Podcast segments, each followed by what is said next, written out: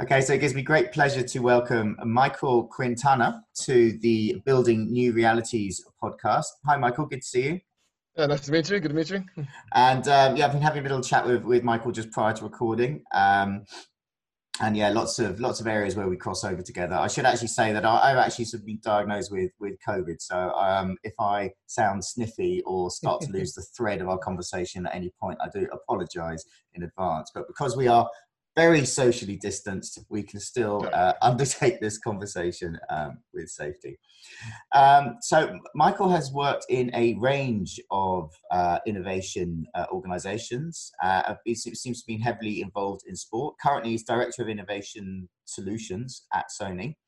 Uh, so, yeah, really delighted to, to talk to you today. Yeah, no, glad to be here. It's exciting. There's a lot happening in the innovation space, as we're all aware. So, no, I'm glad to be here. Excellent. Yeah, a lot going on in our space. Uh, yeah, I mean, I mean, and the aim of this podcast, obviously, it's called Building New Realities, and that's you know very clearly a, a space that we are we are both involved in. Um, just so we get a little bit of a flavour of, of, some of your work. How did you get into the position of di- Director of Innovation Solutions uh, where you are now? I actually looked, at, obviously, looked at your profile and saw that you started in photography uh, with um, with I think it was QPR. Is that right? Yeah, yeah, yeah. It was um so this is always one of the things that excited me and worried me at the same time is my my interest all around kind of innovation and technology and you know this kind of space, but a very quite broad, you know, and over time I was hoping that, you know, photography, I love photography, I love the editing, I loved creating social media posts out of that, you know, and obviously that meant I had my finger on the pulse of social media and marketing but I also started working with a, um, obviously I'm a, big nerd, so I started working in the game sector and helping some companies, you know, kind of push their, their marketing in the game sector, um, changing some of the game design stuff. From there, I um, started working in the VR space. That was something I was always really passionate about.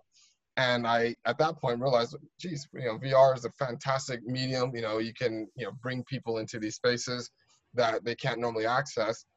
And fan- fantastic kind of coincidence was I was working at QPR at that same time. So I started working for a VR company, was also shooting at QPR. QPR gave me loads of room to kind of come up with creative, you know, concepts and marketing and, and design. And I said, hey, you know, the thing I learned is a lot of fans, you know, I was quite, um, uh, almost took it for granted. I was on the pitch with the players all the time. I was chatting with your Rio Ferdinands and hanging out with all these guys. And I started realizing actually a lot of the fans would die to be in this position. Mm. So I started thinking they would love to be here, but it's not feasible to get everybody on the pitch all the time. I could start bringing in, you know, uh, ideas around virtual reality. And I started working with the company, the virtual reality companies, created a QPR, um, you know, pitch experience. And that was really where these two worlds started to, to collide and how I kind of flew forward from, from there. Okay, that's really interesting. So yeah, I mean, a big part of, of what we do with VR is access. You know, one of our kind of guiding philosophies at Future Visual has been um, access to situations and scenarios are either physically impossible or prohibitively expensive. Right, and having yeah. being on the pitch and having access to, to top talent is one of those kind of scenarios. So, was it when you were there that you thought, okay, did you get presumably you got uh, like a 360 filming company involved and start started doing um, 360 film in that way, sort of uh, uh, and positioning it as be on the pitch? Was that your sort of first in? Was that your first uh, job, so to speak, uh, using VR or first project, so I, I, should say. Yeah, yeah. So I did do that. That was um kind of a low hanging fruit, and we we played around, experimented that. But where things started becoming kind of fan uh, fan facing was, I worked with a developer, and we you know everyone wants to you know imagine scoring a goal on the home side, right? And then you know crowd goes wild. So I thought, well, what can we do with um at that point it was only three DOF, you know, VR, so there was no you know, you know, tracking of any sort. So I thought, well, the easiest thing to do is headers, right? Everyone dreams, you know, you take a corner kick, you know, set piece, you got a corner kick, boom, you head it in, home mm-hmm. side goes wild. So it created a VR experience um, or game. I hate saying experience because you know it's actually it was a game, and you can um, it was binaural, so you listen, and if there was a um, if there was a whistle on the right, you knew the ball was coming instantly off the mm-hmm. right side. Mm-hmm. You head it in, and there was the goal, but the goal also had um, kind of a point system, and you would obviously try to head it into the, the area of the highest points. Created a um, a like a fan competition, you know, um, in their in their fan zone. So you take your name down and everything, then get your 30 seconds to try to beat the high score. And it went off really well. It was, it was a great experience. So yeah, that's all where where it kind of started. Nice, yeah, that's good use, isn't it? Like with the with the tracking on the head, like head, yeah, the ball yeah. in. And um, and obviously you're, you're you're at Sony now, and with your role at Sony, I mean, with the bits that you can speak about, obviously understand a lot of it being sort of un, under NDA, but with your role there, you sort of more focused on the broadcast technology because obviously you know Sony's a, is a massive company, and perhaps when the general customer or listener thinks of Sony, they might just think of um, you know games or kind of consumer gear, but they've obviously got a um, huge pedigree and background uh, in, Yeah. in broadcast technology with all like the Beta SP. Um, and, and you know all the beta cams, digibeta, and just being at the forefront of, of of broadcast kind of system. So, with what what you're doing at Sony at the moment, is it on that more broadcast side? Is it on consumer technology? What, what's the sort of what's the remit there?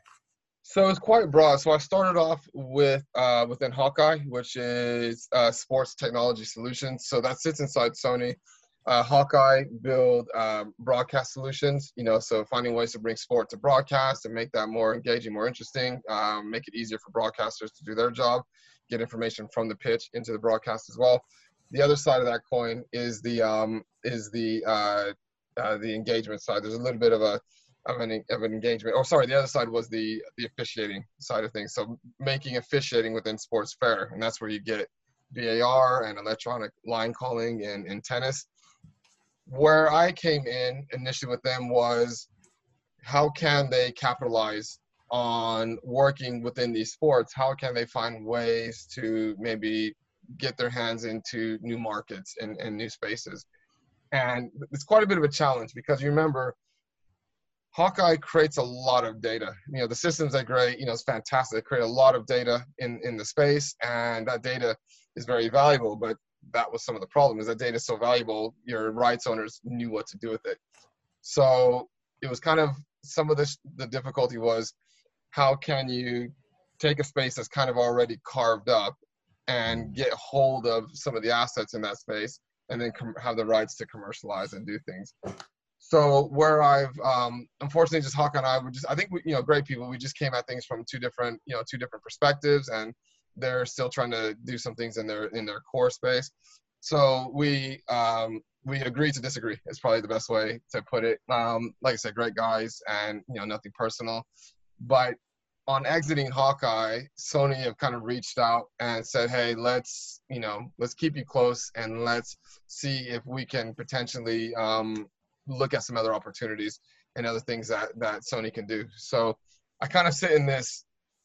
I always tell the people that I speak to almost this like clandestine um, Mission Impossible, you know, kind of operative where I'm not working with Hawkeye anymore, but Sony have kind of keeping me in and around the space, and you know, we're meeting and discussing things and seeing where things go.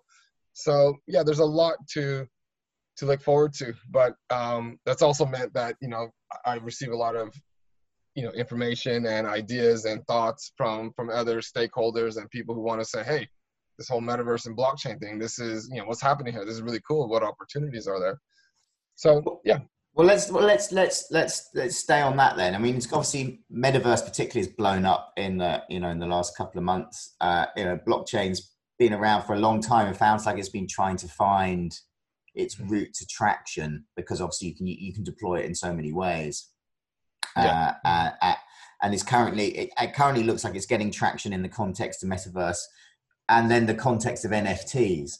Um, bizarrely, you know, it's, it's bizarre, isn't it, the way things actually get traction in the end. But when people come to you, are they just coming to you, go, "Hey, I hear, I hear, you know, I'm hearing a lot of buzz around metaverse. I'm hearing a lot of buzz around blockchain," or do they come to you with like, "Hey, I've got this idea around my my um, the way I deal with fan access to the stadium, or whatever the the thing they is, um, the Yeah. they deal with is." So it's kind of a mix. Um, obviously, when uh, when I was with Hawkeye, I was working directly with the you know sports rights holders. You know, your all your big leagues and federations and all that. And it was interesting because everyone's started to realize. You know, I mean, I'm 43. I'm still young at heart, though. You know, and I'm, oh, I'm not old. I don't think anyway. But you know, young at heart as well. I'm I have my finger on the pulse of what's happening and what kids are doing and you know what young people are doing.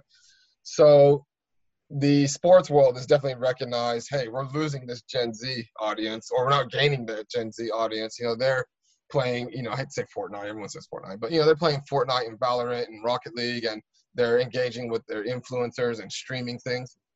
But they're coming to some still come to sport, but a lot of times if they're coming, overall they're kind of coming to watch the highlights or they're coming to watch the um you know to watch the the last 10 minutes or so which fits the model that they're used to. They're used to short form content, get in, get out, and it traditional sports aren't fitting that, um, or traditional sports content isn't fitting that level, the levels of engagement that they want. You know, they're used to watching something and telling the guy they're watching, hey, do this or move your character here, or even on Twitch, you know, you can actually engage with the game that they're playing and create, you know, activations or you know obstacles and you know actions. So that's where um, where I get some people coming at me from that perspective. And then I get some people saying, like you said, hey, you know, blockchain, metaverse, you know, Facebook now says it's a thing. You know, what opportunities are there? How does this work?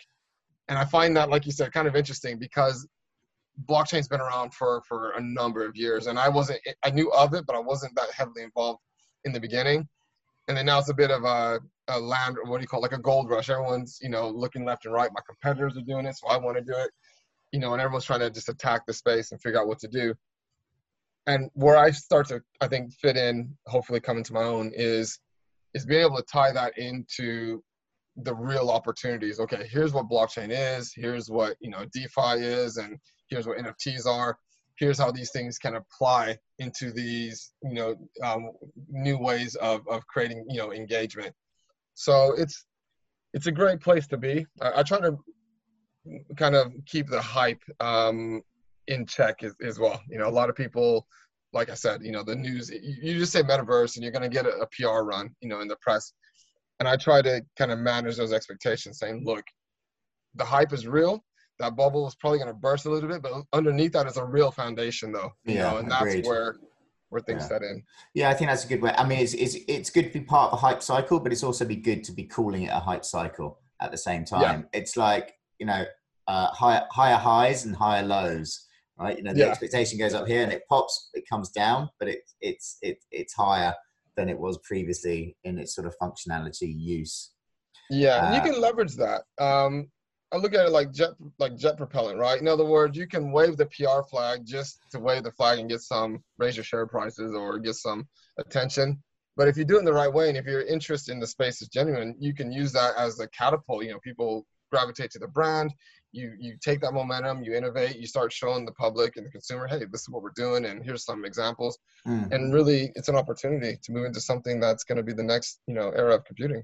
Agreed. Uh, I also thought your point, point about highlight culture is worth uh, discussing, and because this re- represents a really a, a, really big shift, a really big trend. Um, you know how uh, you know, now that people, most people go to sort of YouTube for their entertainment or their information, and mm. everything is carved up into these very snappy, attention grabbing um, pieces. And now, whether the context of a 90 minute game, unless it's a you know a huge game like a derby or a final or something, can yeah. can really stand up. You know, how do you get that buzz going? Like you know, I like F1, so I'm all excited for the Abu Dhabi Grand Prix this weekend. Yeah, yeah, yeah. But but normally I can let it slide. So you know, I bought a day pass last weekend for the Saudi Arabia um, uh, race because I'm I'm not a, not a Sky subscriber.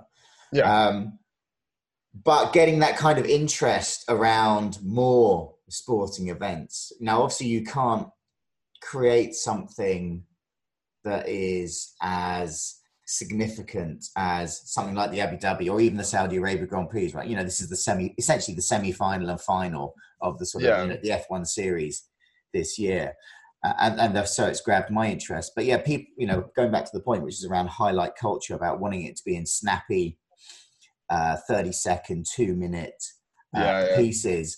Uh, and I guess one, you know, one of the ways we've been looking at doing that in immersive is is you've got a range of stuff going on now. You know, we've built a system which I've sort of shared the preview film with you, which is around esports, and and you know, a lot of the time in esports you've got a lot going on, but then sometimes you, you know the action drips off or it's obviously that okay this team's going to lose this round so like i'm, I'm kind of getting a bit bored now and, yeah. and typically when you're like no there's only one 90 minute match on TV and there's only 10 channels rather than 10,000. Because it's at that point then when the action becomes boring that people start, oh, I'm just going to look around for something else and start scrolling. Yeah, yeah. It's like, how do you stop people just going into, how do you keep their attention? How do you keep those eyeballs? Um, so, yeah, so one of the things we've been doing in home stadium is obviously you've got like the feeds from the action, you've got the feeds on the table, but then there's other playables and bits going on. So almost when there's a lull in the action, it's like bing, here's a new game to play, or you know, you can you can you, yeah. can, you can throw extra things on because you've detected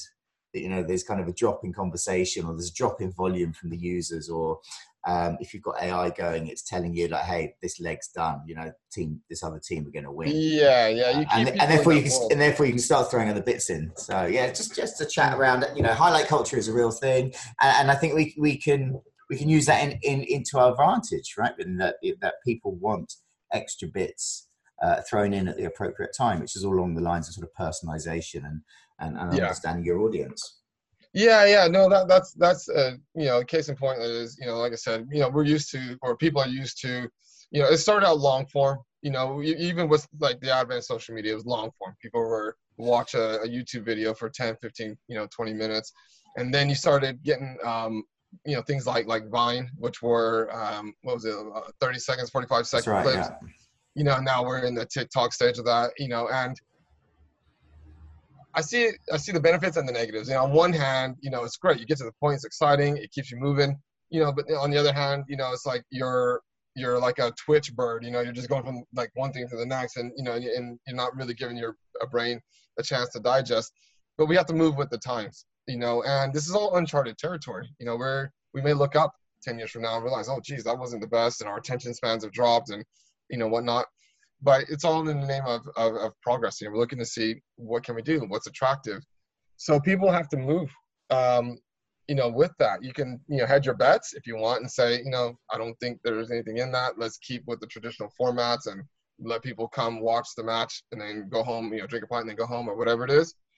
But I think the rights holders, you know, whether it's, you know, esports rights holders or whether it's, you know, sports rights holders, they're all recognizing the shift in audience behavior. And they're, you know, it's a product. People forget sports is a product, you know, for mm-hmm. example. So mm-hmm. if people aren't watching it, your product's losing value. So how, you know, you need to figure out what caters to that audience. Hmm. So, so let's get into the uh, into the M word. Uh, what does what does the metaverse mean to you? Yeah, the metaverse. Geez, it's um, that's a funny one because you know when you hear your favorite song on the radio and you hear it too much, yeah, yeah, yeah. Okay. it starts to kind of lose Fine. its um its value a little bit for a little while at least until yeah. people forget about it. But um, no, the metaverse is the metaverse is big, but the way I think I position it is it's what's underneath the metaverse that's really what's interesting. And the metaverse is one of the things that sits on top, which is blockchain with blockchain, you know, having, you know, assets that you can take with you, that you can track, that you can own from one experience into another, I think that's that speaks to human nature, right? We we want, you know, if you go shopping, or no, another example, if you go to watch Arsenal play and you get an Arsenal T-shirt, and then your mate invites you to watch, you know, um, his local team, you don't have to take that shirt off and change into your local team shirt. You know, you, whatever you own, goes with you. And I think that's part of human nature. I, I, buy something, I own it, I take it with me, I can sell it. You know, I know the value of it. People know if it's an original or if it's one of a million. And now we're putting that into um, a digital space by having something such as blockchain to underpin that. And then what you say is, this is the um, the backbone. Let's put a metaverse on top where you're getting these, you know, um, kind of immersive experiences where you know it doesn't have to be obviously VR and AR. It could be on a on a phone or on a on a you know laptop or television even. But what I think is exciting is metaverse coming into this. Uh, the timing of it is just right, where people are willing, you know, AR and VR, especially VR, are starting to become mainstream. And with that, people are recognizing that okay, I can, you know, human nature. We want to experience something as if we're there and the technology on um, the barrier to entry is all coming down and now people are you know not shy of having this box on their face. And obviously, in the future, that box is going to shrink. But we're in a space now where we can have these real life ex- or have these experiences in the digital world that kind of mirror the physical things that we could do in real life. You know, now we can have these things that come with us and go from a Sony experience to a Adidas experience to a Roblox experience. So I think, yeah, it's a it's a new era of computing. I think is probably the the way to put it. So, if I understood correctly, what you find exciting about the metaverse there is about people being able to take their IDs and their kind of the the digital goods or objects that they've acquired and move between experiences with them, right?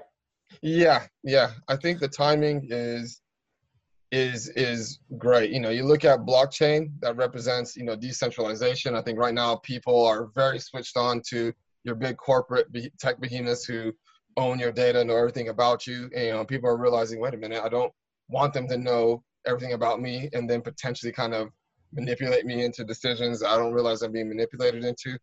So the culture is ready for, you know, I want to take that power back a little bit. I want to own my data.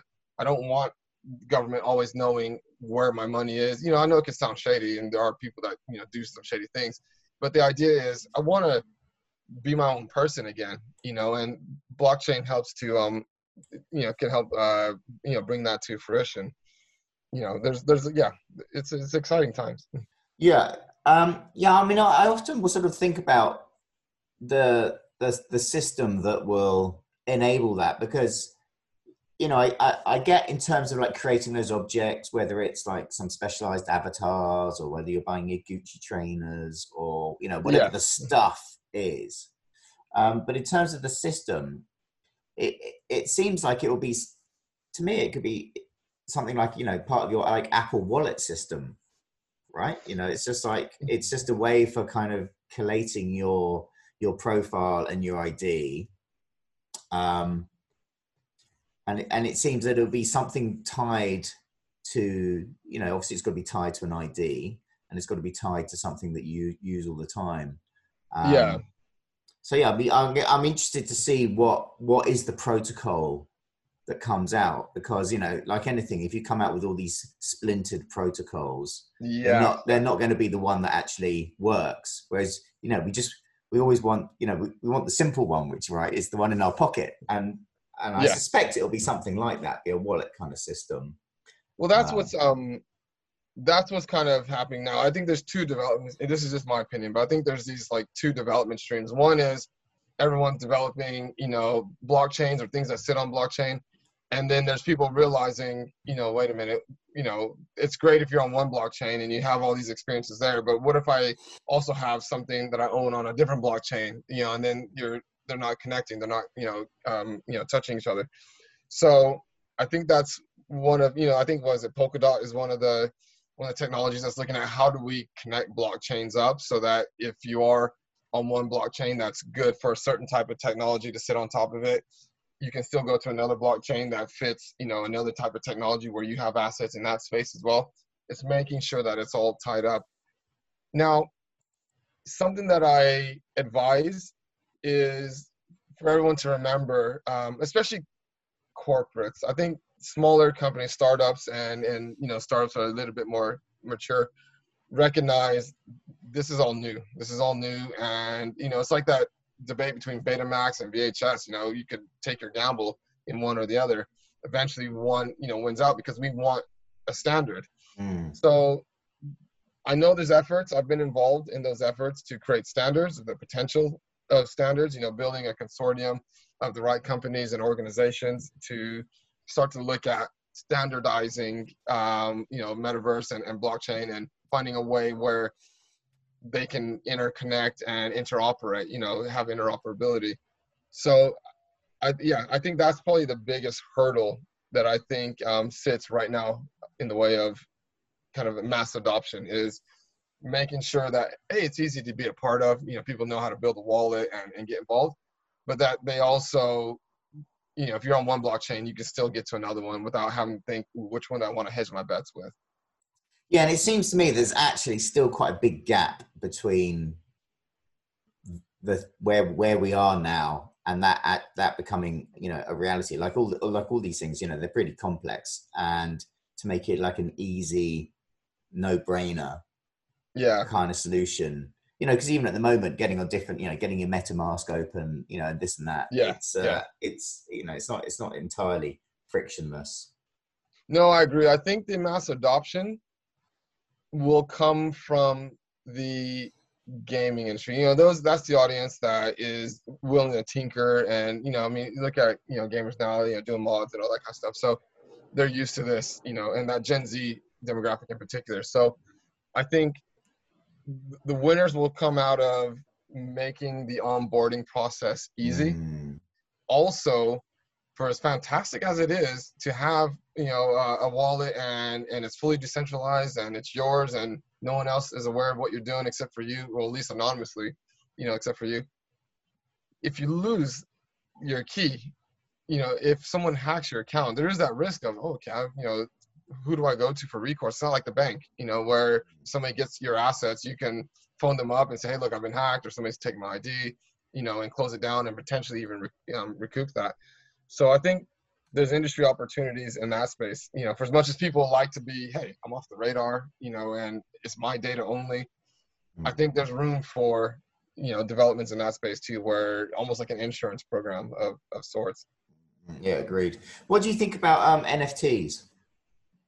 So yeah, I I, li- I really like it, but I really feel like I I'm, I'm I'm very open about the bubble. You know, I think right now everyone's like, hey, look, I just did this new trainer. Hey, look, I just did this, you know, this top, or here's some monkey art and you know, board, you know, Bored Ape, you know, and it's great. And there's a value for hype. Let me put it that way. Hype has a real value because the Mhm. hype, you know, a lot of people are like, no, this is hype. You know, it's gonna go away and it's a waste of time. You know, there's certain people that feel like that. But hype for me takes something from being niche geekdom Mm. to kind of more mainstream. You know, whether you like it or not, you know, it's like Mhm. good press is or bad press is still press. It makes it more mainstream, and I think that's where NFTs are going through right now. Is everybody's NFT this, NFT that? You know, there's every sports, you know, league and federation and team and you know artist is doing it, but it has a real value. You know, it's showing the world, okay, there's this new technology. You know, it's NFTs. It's based on blockchain. There's um, you know, what's it called? Like provenance. You can see where it's come from. You can, you know, sell it and transact it. So I, I I'm I'm really excited about it, and I think that's just scratching the surface. That's the tip of the iceberg of really what's behind blockchain, the power of, of blockchain. Yeah, I think that's a really interesting sentence you, you put down there. You know, the hype has a value. I think it does. It's very easy to go, ah, it's just a hype cycle. But I think it's like the point we made earlier, I made earlier, you know, about, you know, it's well, it's a higher low, you know, Yeah. it, if it's kind of edging it forward like that. And, uh, you know, and, and, and I, I truly do see the, the value of NFTs as well. You know, if you're able to make, you know, an object have providence, it has interaction, it is updatable, it is, Yeah. and I think updatable and interactable are the, are the kind of the, the, the key elements there. You know, if, if it, you know, if the object, it's like even if it's a ticket and you bought a ticket to one event, but that ticket might at some point get updated, Yeah, well, which is just a cool- fancy, it's just a fancy way of someone's saying, um, yeah, you've bought this ticket and then they send you an email shot, you know, because they've got your, your Yeah. ID. But if it's the actual object becomes, you know, has a, has a, has an OS, um, so to speak. You know, yeah, like think- smart contract and, and Yeah. all that. It gets interesting because I love the the balance of the digital and the real coming together. So I think there's um and that will help build acceptance too. You know, if you buy an NFT um, of uh, an NFT you know piece of art and you also get a physical piece of art with it, you know, then that that helps kind of nurture that market, the, the acceptance of that market. But this is where I like the um, the convergence of immersive technology coming in at the same time as the whole concept of blockchain and metaverse. Because if you do things like, you know, you're in, let's say Roblox and Nike, you know, or Nike, as they say here. if um if you go into Roblox and you know you you can see a virtual shoe on a screen, you know, then it's great. That could be a new launch before it comes out. Hey, here's what the Nike shoe is going to be like. You can move it and twist it. You can already do that anyway on a website. Mm. But with the advent of immersive technology such as like VR, and obviously when AR glasses AR comes out, it's gonna just completely blow it out of the water. Is I'm in a in an experience and I have a virtual. Let's say I'm watching a, a football match, you know, um, a FIFA like uh, uh, EA FIFA, you know, a, a video game, and I earn um, Ronaldo's, you know, trainer, right? I, I can't remember who he's sponsored by, but if it's Adidas, I get an Adidas trainer and it's my NFT.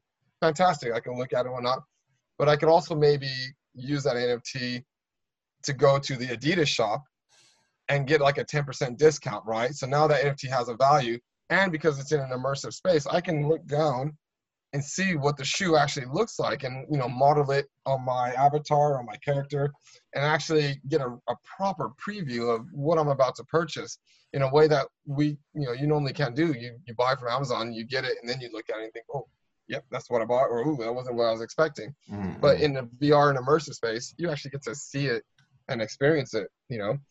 So yeah, yeah i mean i'm really excited about uh tabletop uh, FIFA. You know, like so when you've got it in like yeah. AR, AR mode and you've got it sort of volumetric layout uh, on the table in front of you, and you've got all the yeah. sort of stats and data uh, arising. But, I mean, I think the volumetric capture of sport. I think it will start with close contact. You know, be like UFC, boxing, just because the the, the form factor of that is easier to capture. Yeah, smaller. Yeah, space. But then, yeah, but then looking at capture of traditional sports is going to be really interesting. Yeah, and I think you'll see right now, you know, we have the phone, right? And you do your AR experience through phone, and you know that's great. It's a little bit gimmicky, but it has its value. But once you start getting into, um, well, like VR, for instance, with with you guys' product, it's really cool from the stuff I've seen. You know, and then eventually when you get to AR, and you can literally have the sport playing on your table, lean in and see things, or blow it up to in front of you, mm. you know, in front of your lounge.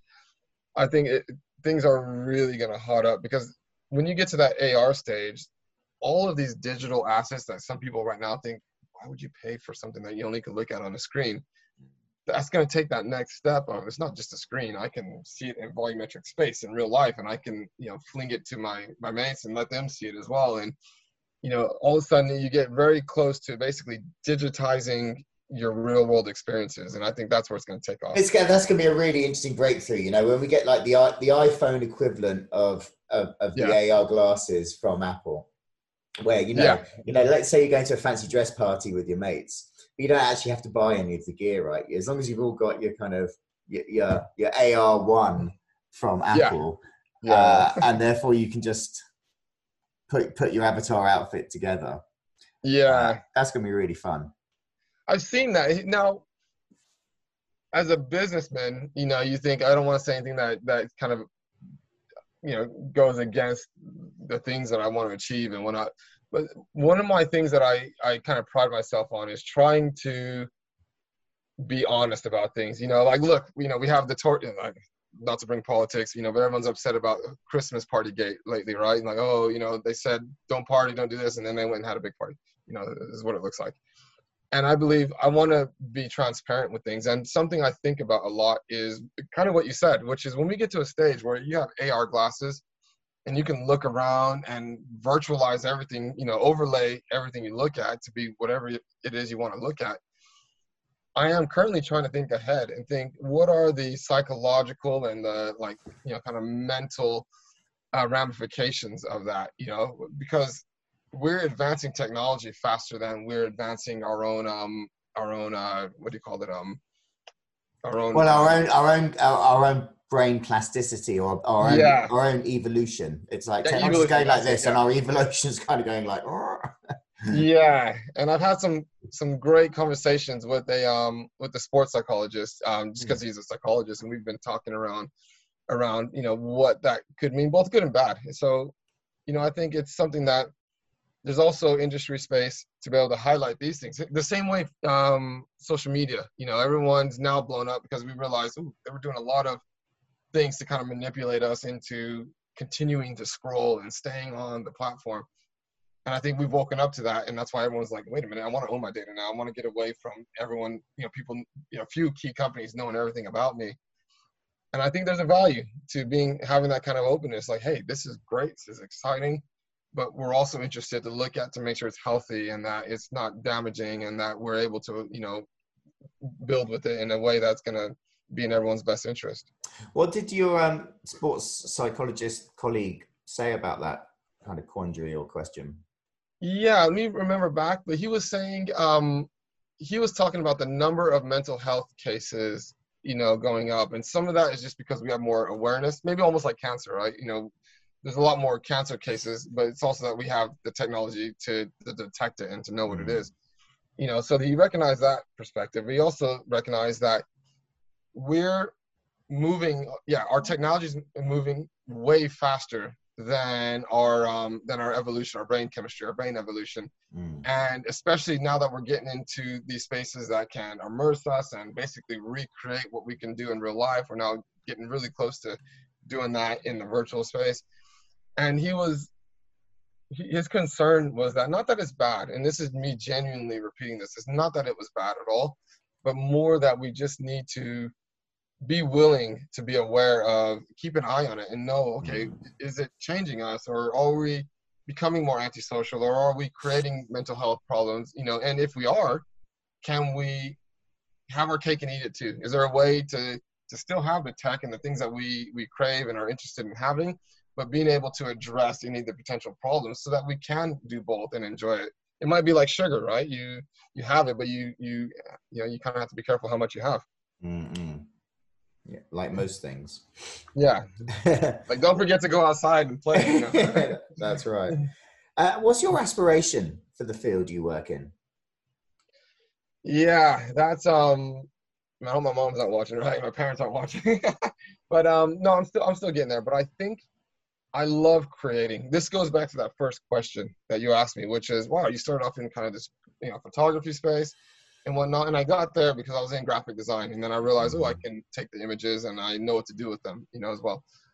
So I love technology. I, you know, the main thing is I love creating, and then I have a passion for tech. So that that combination of creating and working with technology to create is is something I love. So I I would love if I won the lottery tomorrow, kind of thing. I think um I would love to create game experiences, you know, things that show you know video games that are you know especially like immersive games like VR and AR games that can be fun and be entertaining, but also tick some of the diversity boxes and not just as a tick box exercise, but be able to show, wow, this is what it's like to be a person of color, or hey, you know, what was slavery like in, in you know back in the 1700s, or what do women go through, and you know, but to gamify these things too, because it's interesting to have it in a educational, you know, traditional educational sense. You can put on a headset and be a black person or be a woman or you know all these different things, but to be able to do it in a way that's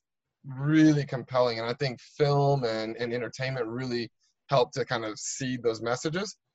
So to be able to do that, those kind of you know things, that, but in a kind of gamified sense where people finish. You know, there's one or two games I played in VR where I finished and I was like, like wow, I was I was there. I was I was almost emotional. I was like, I was there. I really what what, what, games were they? Uh, Farpoint was one on PlayStation VR. Um, that game, I'll caveat it with saying that was towards the beginning of my VR experience, and you know what VR is like, right? When you first do it, you know, even on yeah. mobile, it's like mind blowing. Yeah. And then after a while, you're kind of chasing the high, you know. Yeah, yeah. but that game, they did something amazing, um, in my opinion. So it combined you know, it came at a time when I was still fairly new to VR. So obviously there's the automatic, you know, tick there of, of course, it is mind blowing because I was new. But it also, um, I don't want to give away the plot, but basically it's kind of way in the future. You're on a space station, something goes wrong, you get zapped into this um, like wormhole and end up on the other side. And one of the things they really did is you're the guy trying to find all your mates basically. You're wandering around and you find out there's aliens and things and you're trying to defend yourself. But you also keep coming across these holograms and these holograms remember this is all in vr so it's fantastic you know? And these holograms are these two scientists um, who just got sucked in and you're trying to find them. You're like okay they're my people let me find them. But those two scientists it's a, a, um, a, a white lady and, and a black lady uh, and a black man and they're not related or nothing you know they're two people who were colleagues. And over time they ticked they did the right thing. You know if you end up in that situation in real life and you end up there for 10 15 years you may go from being colleagues to something more intimate right? It's just human nature it's natural. And they addressed that in the game. And then because it was um, a mixed race couple you know mixed couple as well and then there was a child and then the whole plot develops with that along with the main plot of the game. Well, they they collide was just it really showed me the power of VR because, like I said, it was a game. And this is where I get my idea that I was just telling you about is it was a game, but it also brought this like real human. A big social. It had about had a big social piece in rather than like yeah. okay now you got to go and explode blow stuff up. Yeah, yeah, exactly, and it really just shows you, you know, it's like a good film, right? Some mm. films are are they're films, but they have these you know these things that show you know human nature, and that's what that did, and and um and yeah, it was just a, it was an awesome game. Yeah, yeah, it's lovely good description. And what are the what are the technical technical challenges to your work? Do you find you're more at a sort of strategy side, or do you are there sort of technical challenges you come up with in in terms of deployment and getting projects delivered? So it's a mix of both. Um, with the newer stuff, the new like emerging tech side, there's a lot of strategy involved. Because I think you know it's easy to say, look, there's metaverse, there's blockchain. We want to jump on that because you know we we think you know Tim Sweeney said it's you know multi-trillion you know dollar a year you know thing, and everyone gets involved. But if you are looking at a balance, you know, so initially you're looking at okay, what is the technology? What underpins all of this? What is blockchain? How does blockchain work? How does the metaverse sit on top of that, as an example?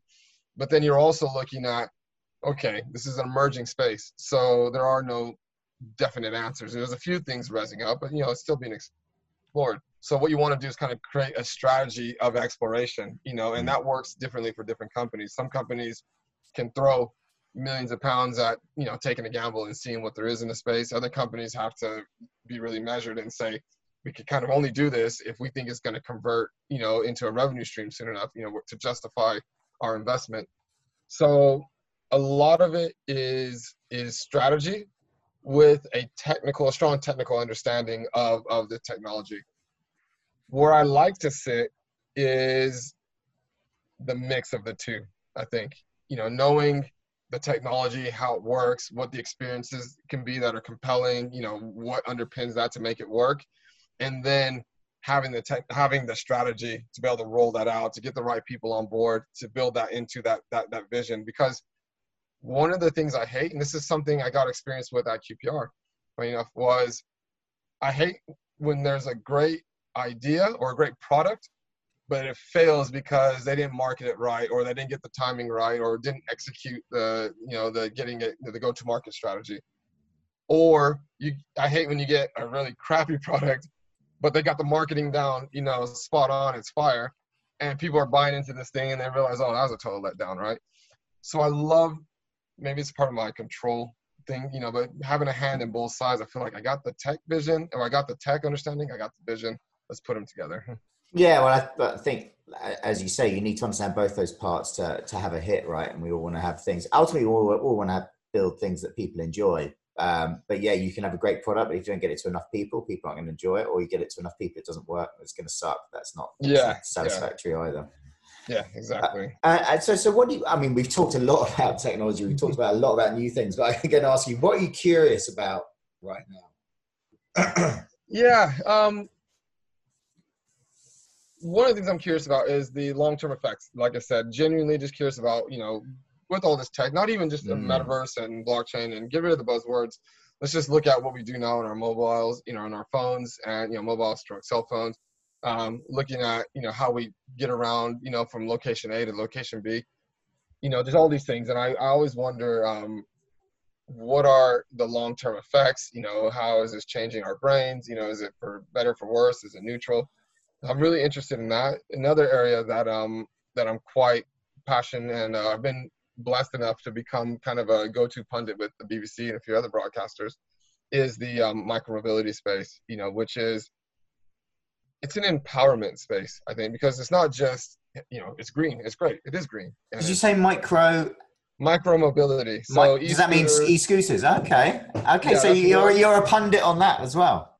Yeah, yeah, and well, because it's, it's a fascinating, fascinating space, right? You got all these. Yeah. E, I mean, uh, yeah, I saw it in the press today. You know, e-scooters uh, now banned on TFL network due to lithium yeah, yeah, batteries yeah. catching yeah.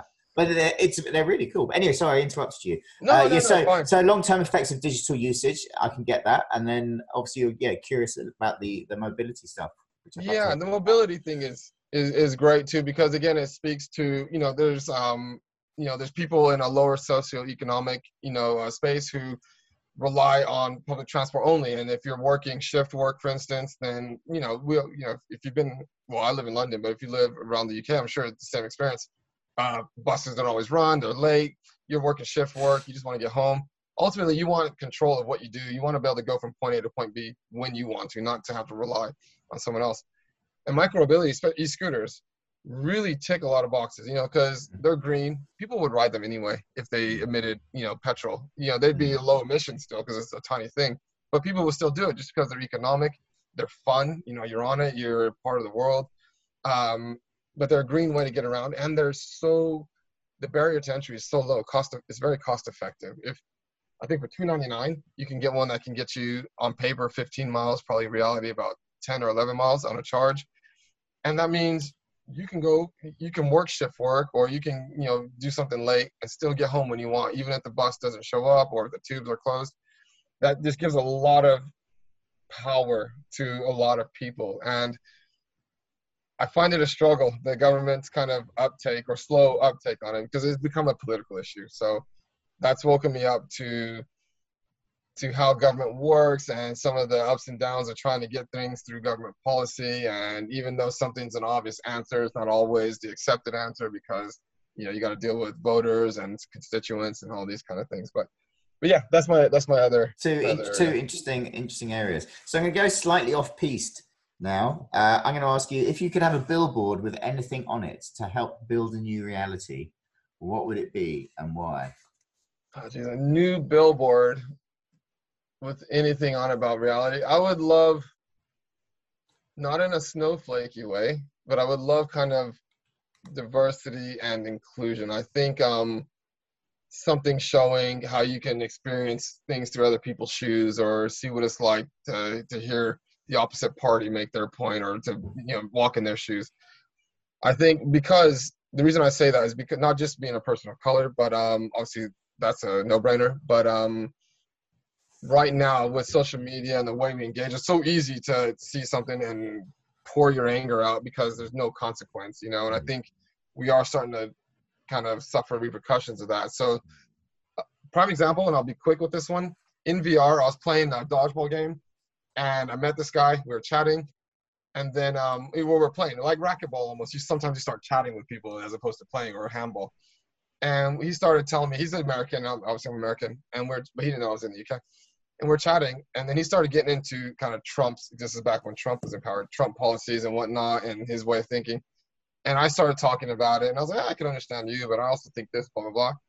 But that conversation flowed. I'm I'm not a Trump supporter at all. You know, I can understand why some people are, but because he, I had an avatar as a neutral avatar. He had a neutral avatar. Obviously, you know, I, I can err on the side of you know, I, I, I think he was white, but it was fantastic because he didn't know I was a person of color, and so he was listening to my points. You know, and the the way we're able to communicate was so fluid. Whereas you can kind of have a prejudice or an apprehension even if you see somebody you think automatically oh they're not going to agree with what i think or they're not going to stand for what i stand for so i think the tech in that way you know technology like like immersive stuff you know can really open up people's minds and I, I agree, I, I agree i think that that um taking the preconceptions out of yeah. a debate is is very powerful because yeah. otherwise you can see someone and your preconceptions jump in and you're like okay 50% of this argument is done because i've made up my mind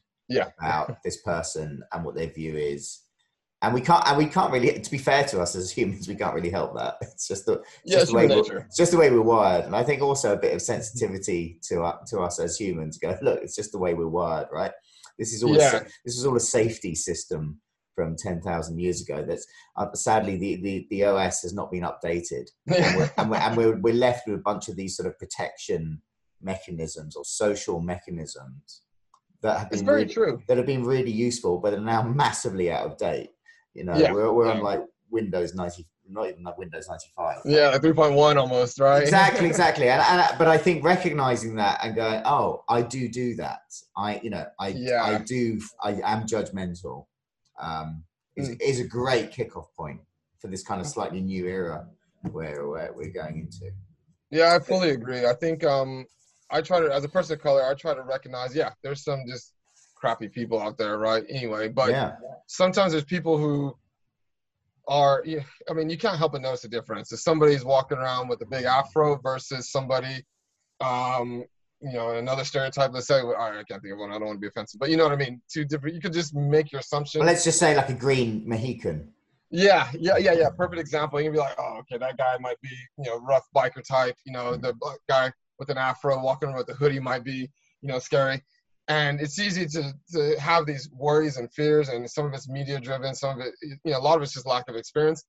And where I try to fit is in that understanding of, okay, you're always going to recognize something that's different from you. And as people, we're generally kind of attracted to what we know because there's mm. safety in what we know. Mm. And if you can take that understanding and then leverage that and say, okay, so there's nothing wrong with you being a bit apprehensive because I'm different than you or I look different from you.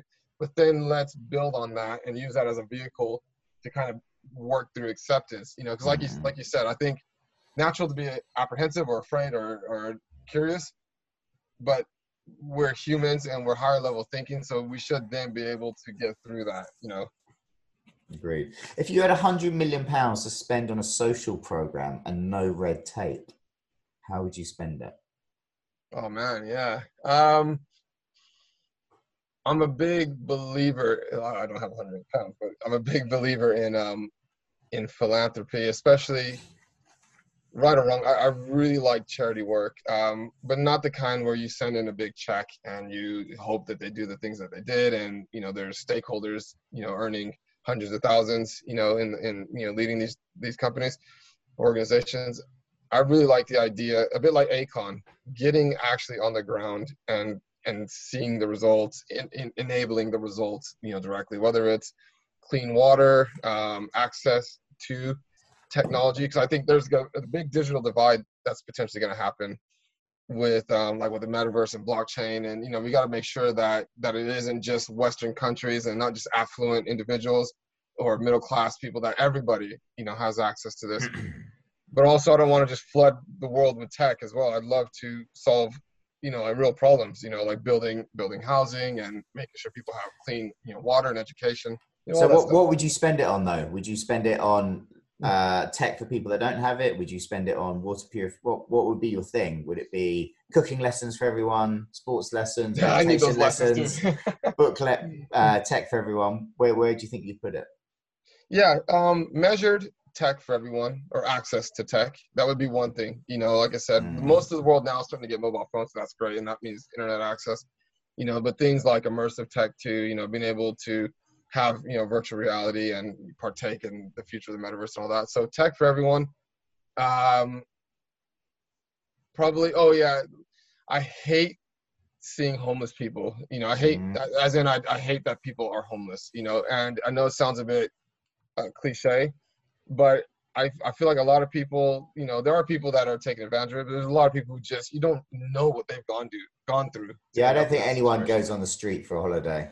Um, yeah, yeah, exactly. And I know there's people that will pretend they're homeless and beg or mm-hmm. whatnot, you know, on the streets. But I think um, that and, and drug abuse, you know, I think a lot of people, especially in the states. I think you're gonna need more than hundred million. yeah, yeah, I know, I know, I know. But there's so many people in the states who, you know, everything everything's criminalized, you know, and you end up, you know, in a jail cell because you're, you know, smoking crack or in some states still just, just smoking weed, right? Just smoking yeah. weed. Three strikes think, and out, you can get done.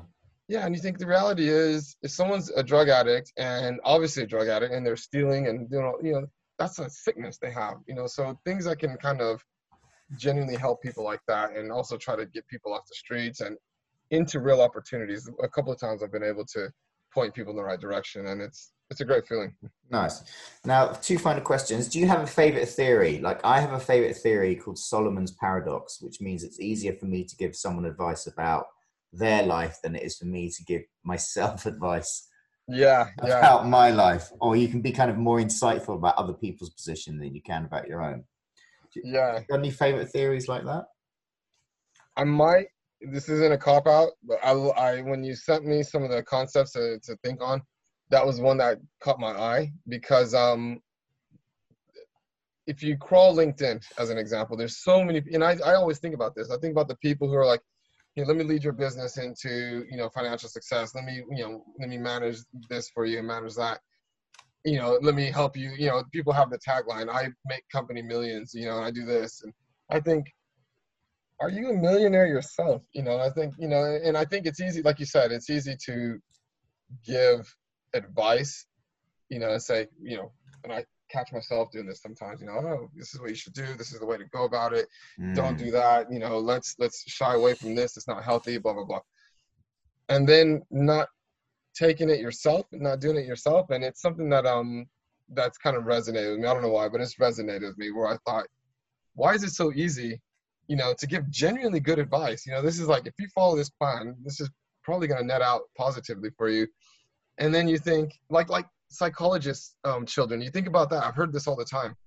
Children or people who are psychologists, sometimes their kids are kind of quite messed up. And you think, well, wait a minute, your parent is a psychologist, you know, and yet it's like they practice, you know, they practice their work, but then they don't really bring it home and actually, you know, do the same there. So so yeah. So, I, so you're going to go. You're going to go with with Solomon's paradox as well, right? Yeah, cool. I, I really like that one. And have you got any book recommendations for people? Um, I'm trying to think uh, on the book. Right, I don't read as much as I should.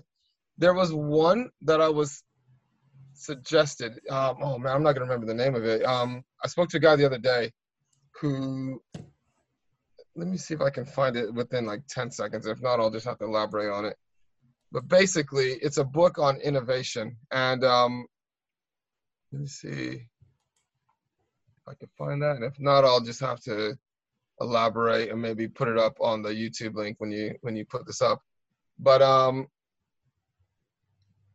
uh, yeah yeah i'm not gonna find it straight away i'll have to think there's a book on on innovation and and how companies especially big companies approach innovation. You know, you get to a certain size, and then you know you start small. So you're innovating because you start small, like a Facebook or a Google, right? And you genuinely believe in the product, and you're excited by it. And then it becomes successful. You grow big.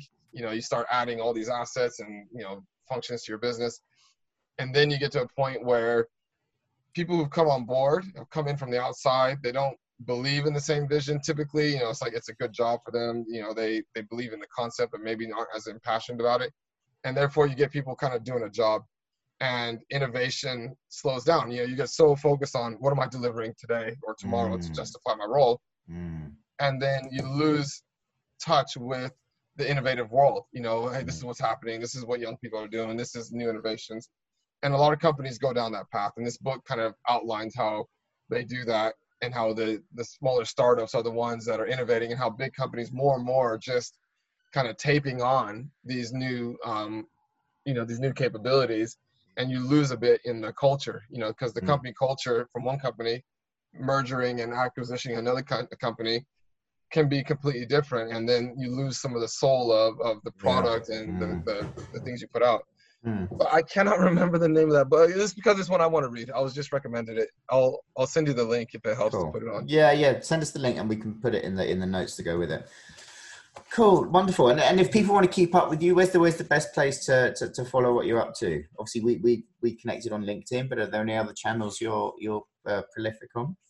Um, LinkedIn is a good one. Uh, that covers the kind of micromobility stuff and all the next gen engagement, uh, future of entertainment, um, all that kind of thing. LinkedIn's a good one. I have a Twitter account that I'm fairly active on. Well, I have to remember. I'll, I'll give you the link for, for that as well. Um, those are probably the, most the, the best. Instagram, I'll put more of my photo stuff on there whenever I do, which I haven't done it in a little while, but um, I'd love to get back to it. So, so yeah, I think LinkedIn if you're on the business side and, and Twitter. All right, lovely. Well, look, Michael, it's been a real pleasure to talk to you today. Thank you for uh, for, for taking time, and yeah, great to talk to someone who's uh, you know spent spend so much time thinking about metaverse activity as well. No, thank you, Tim. I really appreciate you finding me and having me on. It's been great. Lovely. Cheers. Uh, take care.